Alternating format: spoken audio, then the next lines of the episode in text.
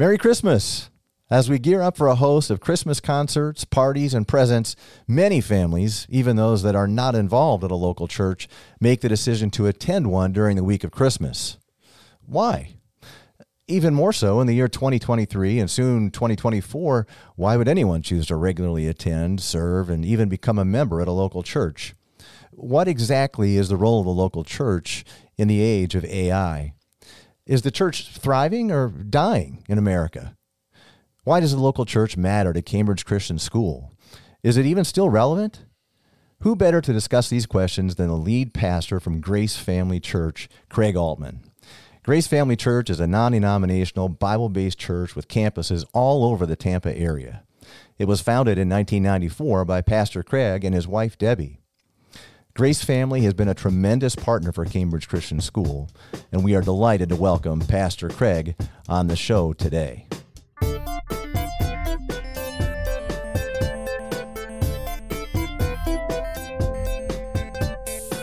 Cambridge Christian School is an independent private Christian school in Tampa, Florida for students one year old through 12th grade that partners with families and the local church to provide a kingdom education, thereby preparing students for college and life. Craig, thank you for making time for us today. We think our lives are busy in December on a Christian school campus, but I cannot fathom the demands on you and Debbie with full programming at eight large Grace family campuses as Christmas approaches. Is eight the current number? Uh, it's going to be eight in January. Okay, eight is coming. I, I, there's always one. It seems like it's it's coming soon. So that's an awesome thing to see. So, what keeps you busiest these days? Some of our mutual friends have told me you mainly just golf. Is that accurate? Yeah, it's a great job. You just you know work on Sundays and it's all good. What really does keep you busiest? You know, I mean, really, I, you know, you talk about being busy. I think it's the art of delegation. You know, learning to find out what the triage the most important things, making sure you're focusing on those things. And right now, for me, it's our staff development, uh, developing a, a, a, the strategy or teaching team. So I'm spending a lot of time with some of the younger staff, so that uh, when my day comes, they'll be ready. Understood. Yes, we're going to talk about that actually a little bit. I do see you occasionally on campus at Cambridge, as you, of course, are now a Lancer grandparent. Share with us your perspective as a grandfather of kids receiving a kingdom education at home, at church, and at school.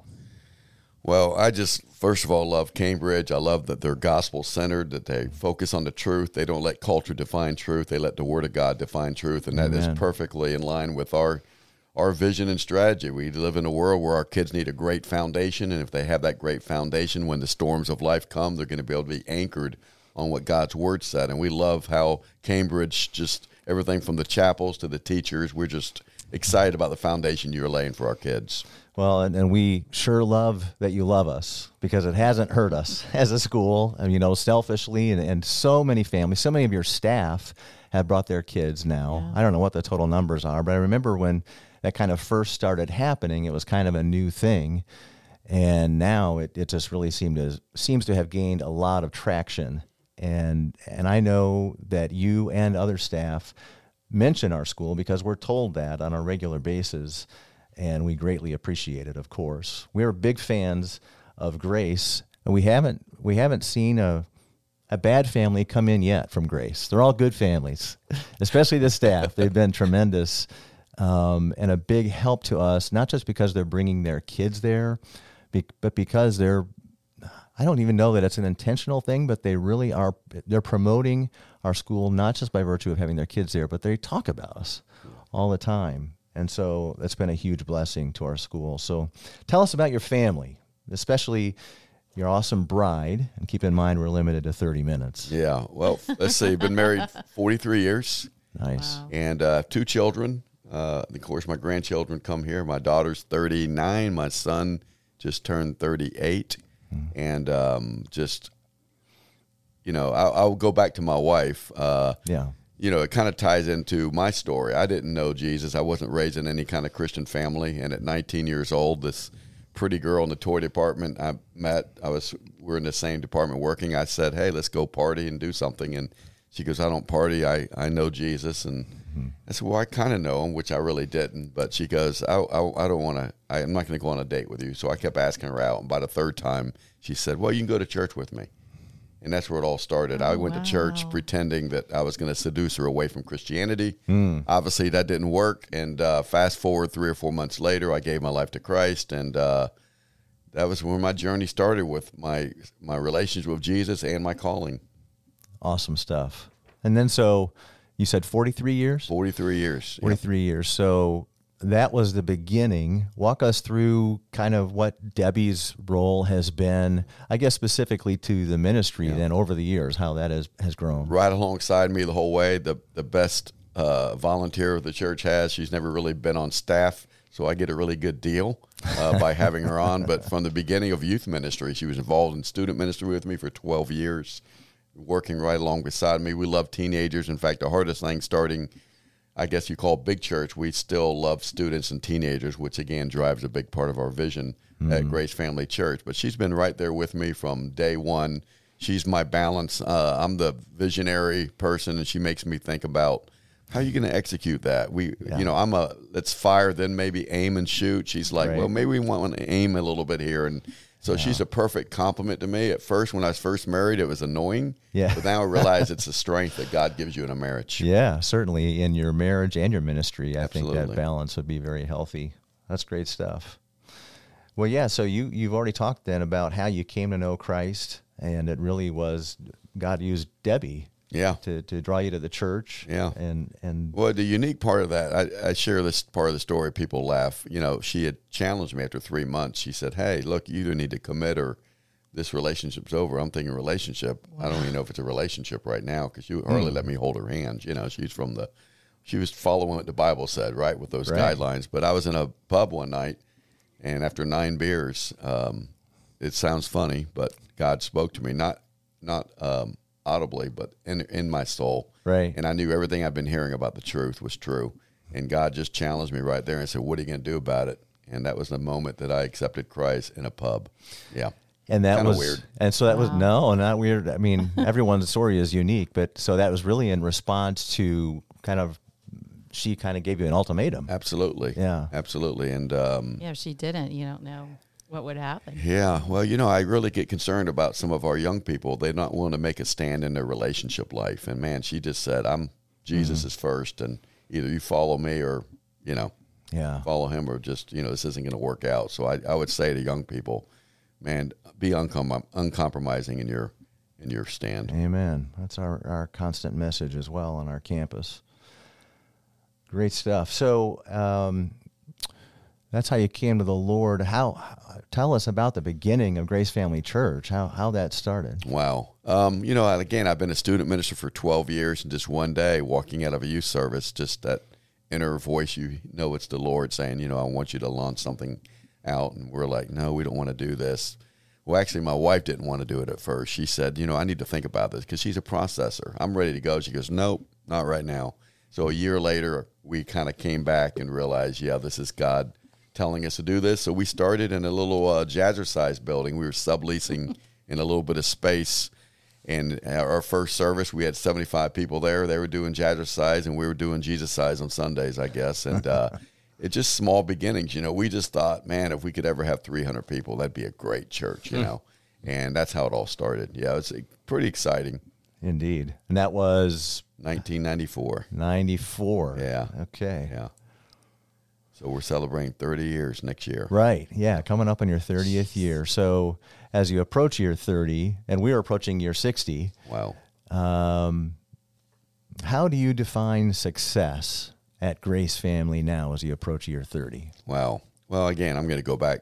The Bible says to go into all the world and preach the gospel. Mm. And our, our mission is to see people come to know Jesus. And so, really, one of our statements is we help families follow Jesus because we know when that happens, they establish a foundation in their lives. You make a great family, you make a great community, you make a great community, you make a great city, city to a nation. It all starts with a family. So we're really focused on the family. Uh, and so that really is success for us, seeing a person come to faith, hmm. get discipled, lead a small group, you know, then get married, raise your children the same way. Then you got this generational, mm-hmm. you know, domino effect happening. And so that sounds simple, but that really is what we focus on. And I think sometimes uh, it's easy to focus on so many other things. Obviously, there's other parts of a church life, but our main thing is helping people follow Jesus. So I think there'll be a, a, number of business people that may listen to this and, and hear what you're saying about that. And with something that's had a 30 year track record, then they may have a certain mindset coming from corporate America. Do you attempt that success that you're talking about? And that makes complete sense to me. I'm in full time ministry. But do you attempt to measure that success and use the data to create new strategies like you might in the business world? Or is this really an entirely spiritual endeavor? Well, I think that the vision is spiritual, but there's business practices you have to use. In fact, I get with a lot of our business people to help me with that part. What are the best business practices that work in the church? And mm. you have to be fiscally responsible. You have to have accountability. You have to have a board. You got to have a plan. You got to have a budget. You know, all those things are absolutely necessary and uh, and so we've developed that part of the team. You know, they're what I call a behind the scenes people that that keep everything running in an efficient way. Because you know, uh, vision is great, but lack of vision and lack of funding will stop it. I mean, real fast. You have to have good leadership and, and good funding to to fulfill the vision. So, absolutely. So, thirty years of of growth and success by the definition you gave, and and maybe other definitions as well. So, to what do you attribute the fact that Grace Family has been thriving and expanding for so many years? Well, I, I still I'm going to come back to we invest into the next generation. We have to mm-hmm. reach our children. The average church in America is getting older and not younger. That's concerning. Right. Uh, we have to focus on the on the kids. We got to make sure the programming, the creativity, everything's there. We want our the motto at Grace Family is the kids drag the parents to church, and uh, it really does happen. And that's that is our investment. That is our commitment. And that is one thing that's helped us to thrive as a church. And the other thing is, I think people want to hear the truth. I think mm. people don't want to compromise. I think you can share the truth and love, but we're not going to compromise what God's word said, no how many how unpopular it may be. So we're going to stand on God's word. And but we do invest into our children. There's, you know, isn't that something though, because the world would say uh, no, what people desire is that gray area, kind of that gray space where they can still do what they want and there aren't any real commitments like you're talking about earlier. When the reality is, it's kind of like when we're raising our kids, you know, they won't tell you they want discipline, but they want discipline. And like just like people yeah. won't say necessarily, I, I I want the truth and I want this clear, but they really do. Yes, right? Sir. They're looking for it. They just need it done in the right way. They need it delivered with the right tone, with the right mm. message of love. We just did a very difficult series. So you asked for it questions. One one of the messages was on why there's a hell. That's not a very popular subject in mm. today's world, and yet no. we're able to deliver the truth of God's word uh, in a in a good way. We talked about sexuality and the transgender issue, yeah, uh, and and I tell you, I, I really believe people respond well when you don't uh, back away from what is true. I mean, we Amen. live in this world that's so afraid to stand for anything, and I think Christianity and churches and schools need to stand for something, or you know, who are we? Yeah, amen. That, that's a lot of the same things we're trying to do on our campus is not walk away or run away, as many are from those issues, but teach what's true and about them specifically and address them head on. That's the only way they're going to be prepared for what yeah. comes next. So you, uh, you and Debbie, you, you talked about how you and Debbie kind of started with the youth, and how that's still really your heartbeat.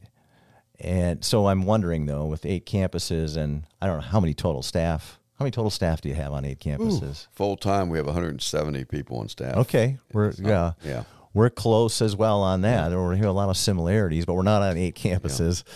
Yeah. Uh, so with all those staff, I I'm I assume that your ongoing involvement with the youth can't be very direct. But are, do you still have a, a pretty loud voice in the conversation of, of what's happening with the youth? Um, they keep me out of it now. We got some great people doing it. I, okay. I can get a little bit too uh, intense about it. Now, actually, I did speak at summer camp two years ago. I felt like I had a message for the young people, but okay. we have some youth pastors that are doing a great job, student pastors that are doing an amazing job. We just make sure that they have what they need to empower them to, to, to lead that generation. And uh, right. so that's important for us. Definitely uh, over. I'm overseeing it, but not really involved at all.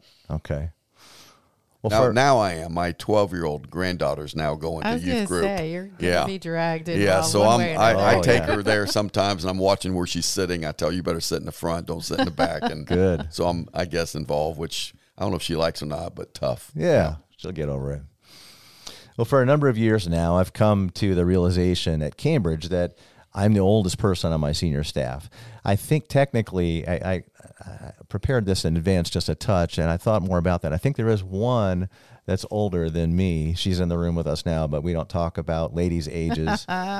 I'm Um, fine with it. but I'm really close. That, by the way, that's That's called wisdom. if this is the first episode you're listening to, that's the voice, of course, of Marty Premer, uh, my my sidekick for That's uh, co-host. sidekick is the title we agreed on. Yeah, sidekick for all of these broadcasts. She's our director of marketing and communications on campus.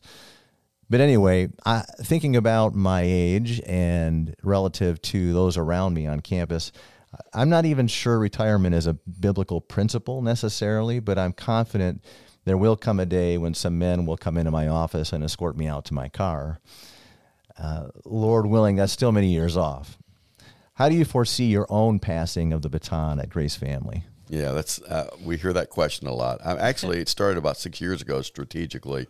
Yeah. I went from being the only one teaching 40, 45 times a year to building a teaching team with a younger younger people. Uh, I got two or three people that I lean on. So now I've transitioned from 44 weekends a year down to 15 weekends a year. Nice. So our people are getting used to hearing other people Yeah. uh, from the pulpit, which helps you in any kind of transition you're going to Yeah, do. for sure. So I think that my transition has been really, really slow, and uh, and I think that my role will be redefined. But I don't plan on retiring. But my role will change. Okay. Uh, but it's it's more of a crock pot that we're doing, just kind of a slow boil. I think the biggest challenge with bad transitions is people do them too fast, and so uh, we're working on that. We're in the process of doing it, um, and it's going really well.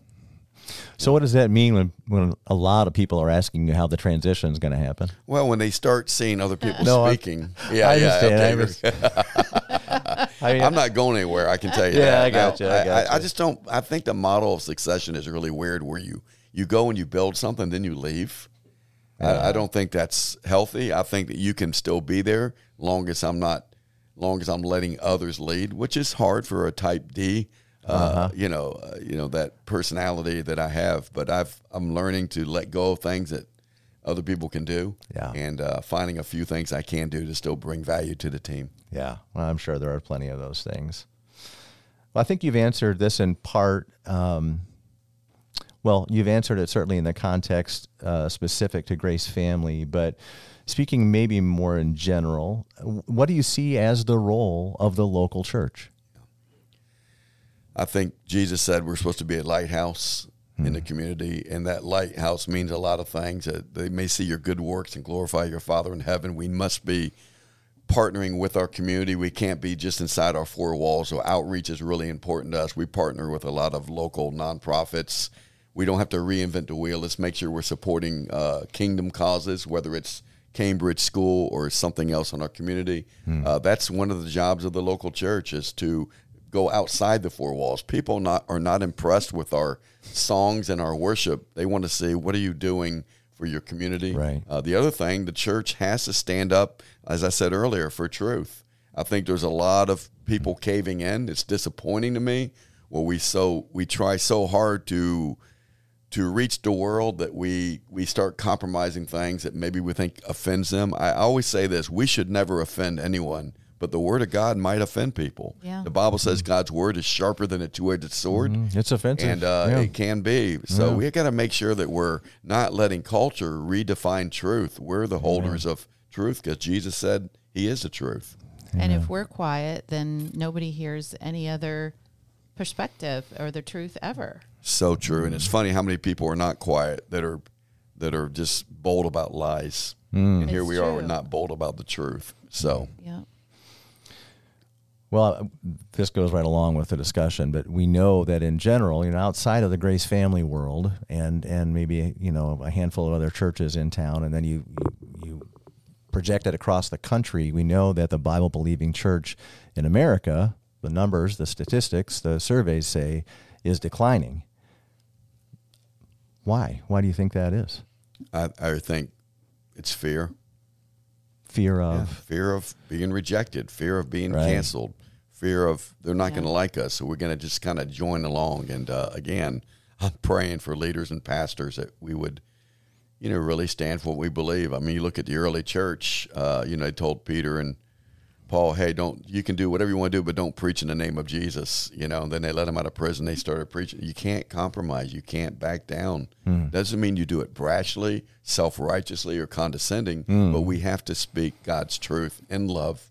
so it doesn't have to be the guy standing on the box No. outside of Amway screaming at people Right. and condemning them. Right. But yeah, it's interesting because so fear of taking a stand, and then that fear, so that results in churches aren't taking a stand, and this comes full circle to what we talked about earlier. People that are looking for truth see that it's not there, and they lose interest. Yes. So they that don't see authenticism too. That's a Right. big thing. Absolutely. You have to be authentic. yeah, That's right. I mean, they want to see truth, uh, and then when the parents or the people in the congregation see you making some tough stands, that gives them courage to stand. yes, You know. yeah, I mean, I don't. I, I- I think. I, I think I can share this. You know, Tony Dungy, who goes to Grace Family Church, Right. went through some real challenges with his network because he was. They were hmm. wanting him to uh, back down from some of the things he's believed in. He hmm. said, "Well, what's changed with me in the last 15 years? This is who I've been. Hmm. The only thing that's changed is you're listening to certain voices that are right. telling you. Boy, I Oh, tell you, that's those are the kind of people that we need to continue to stand. Whether you're a business owner or you know someone like Tony, who's kind of like a celebrity, but I'm not backing down.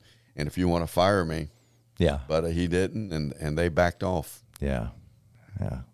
Love Tony Dungy. Yeah, we've had them involved at the school as well. Um, I know he's real involved at Grace. See him there all the time. Well, what would you say to Christ followers who may not prioritize involvement in church like they did pre-COVID? Yeah, that's man. That I tell it took a hit for Yeah. everybody. Yeah. I mean, it it really did. That was amazing. What I mean, you know, some people we get out of the habit and we just go, well, I can, you know, I can worship Jesus and love Jesus at home. Yes, you can. Sure. There's no doubt. But the Bible calls the church a body, and every part of the body is needed, whether it's the finger or the elbow or the hand or the ear. And there's a part of the body that's missing that's needed to make the body uh, do better. And so I would say that you're you're a big part of a local church. And some people maybe never came back because of church hurt. Man, we need to forgive and, and, and move on. I'm not trying to say that in some superficial way, but Yeah. God wants you to be a part of a local body because you're needed there. Yeah. You know, to serve, to do something, to be a blessing, to be an encouragement. Uh, and then, you know, watching online, we have online services and Sure. I think that's it meets a certain need, you know, for people that really can't get to church or are overseas, or if you're sick that day, you can sit. But you know, I tell people watching online service all the time is like you miss out on part of the experience because it's like ordering uh, takeout from Bern's, right? I mean, it's, It's true. You know, it's not the same thing, is it? No, it sure isn't. But don't you also feel just because we're so disconnected today? Because I found this in myself too that when I wasn't going to church, that you just that connection you miss, just greeting someone, saying hello, having somebody reach out. It's a personal one on one versus the digital. You know, you can't Right. get everything from Right. the laptop. It's true, and you, know, yeah, it's true. And what's the Bible say? Wherever two or three are gathered in my name, I promise my presence. And uh, there's Right. a promise when we come together, Right. For God to show up in a big way. Yeah. So I would just say, take a step. You know, get get into a good habit again. Um, you know, don't be beat up over what we're saying, but I, I just don't think you know what you're missing sometimes. Right. Well, at Cambridge, we desire to um, offer a kingdom education. You hear that phrase all the time. And that model, of course, is where students are receiving teaching and training on a consistent biblical worldview at school, at home, and in church. However, at Cambridge, we're also an outreach Christian school. So, you know, neither parents nor students are required to be Christ followers before enrolling. So as a result, we have uh, a percentage of our families, only God really knows hearts, so I don't know exactly what that percentage is, but we have a percentage of our families who do not have a local church home. And so that gives us one big reason that it's critical for us to have church partners uh, to which to refer these families. Uh, because while they're at Cambridge, a number of them do come to know Christ, often through the kids first, and then that goes home and impacts the parents. Um, so we have a list of those church partners, and of course, Grace Family is one of them. Some of the church partners really go out of their way to bless Cambridge, and Grace Family has certainly been one of those. For us, it was a no brainer to seek partnership with Grace Family Church. We see massive similarities in our approach. We've hit on a number of those even here today. But I, one of the biggest ones that I've heard you talk about many times is that, uh, in terms of uh, grace, but both Grace and Cambridge are focused so specifically and intentionally on relationships. And that's really, we feel, how we must operate because that's how we've been commanded to operate. So, in your view, though, uh, why why did it? Why does it make sense to partner with Cambridge? Well, you've you've said it for me. I love your vision for unchurched families to still come a place where maybe they don't really believe in God, but they know that their kids need this, and then they their kids get to hear the gospel, yeah. maybe for the first time, and and come to Christ. What a great strategy! I I love that part. The, the part of the kingdom education, I, I get to drive the grandkids sometimes to school, help my daughter out, and we'll talk about you know, what what you learn today, and they'll talk about the science in the Bible or the mm. integration of the two and seeing it as awesome is not contradictory, but here's how they all fit together. I mean, that's gold. You know, I mean that's that's foundational for these kids. It's it's just easy to partner in that way. I, I would say this too. I, I, there's no perfect church and there's no sure. perfect school. No. But I believe the heart of Cambridge is really that whole pursuit of a kingdom education to see these kids grow up and be an asset and a leader uh, in their communities. And uh, I, just there's I can't say enough about it. That's music to my ears for sure. I mean, we just anytime we hear that students are are picking up on the biblical integration and that there's not a separation, a division between the sacred and the secular, that it's all His. Yep. Um, when they're starting to grab just little handles even down that path, it's it's really awesome. Yeah, I, I mean, so I've served in both models of Christian schools. I've served in more of a covenant model where it is only for uh, Christ following parents to enroll. Um, and then uh, everywhere else I've served has been this model, though more of an outreach model. And so as I've been in both as a as an employee, as an educator, as an administrator, and as a parent. And Carol I decided uh, my wife is Carol. I haven't talked much about her. That's a whole other podcast. But Carol and I decided years ago, 11, 17 years ago now, that really, uh, from the parent perspective and the educator perspective, that the outreach model was for us. So yeah, I know that's a, a big focus for you at, at, at, Grace as well. So that's probably has a lot to do yeah. with, with why and, it makes sense. In the relational part, I don't know the teachers that personally, but I get to hear my grandkids talk about their teachers, and the, mm-hmm. it's just so personal. It's so um, it's just mm. again, no perfect teachers, but they can tell these teachers care for them, but will challenge them. And I just I think you got a great, great uh, group of teachers. Awesome. Awesome. Well, Craig, I really, really appreciate you making time for this. I know it's probably never easy to do that, but certainly as we approach Christmas. Yeah, I'm going to play golf in a few minutes. So yeah, you got to get this over. Got to be coming up on a tee time here pretty soon. But I want to thank you for your leadership in the Tampa community, um, and yes, thank you for, sure. for, your the incredible partner that Grace has been to Cambridge now for a number of years. Um, the generosity and love that we have felt from the staff and families I talked about earlier from Grace uh, has had a deep impact. Uh, thank you for doing this today. It's joy to be here. Take thank care. You.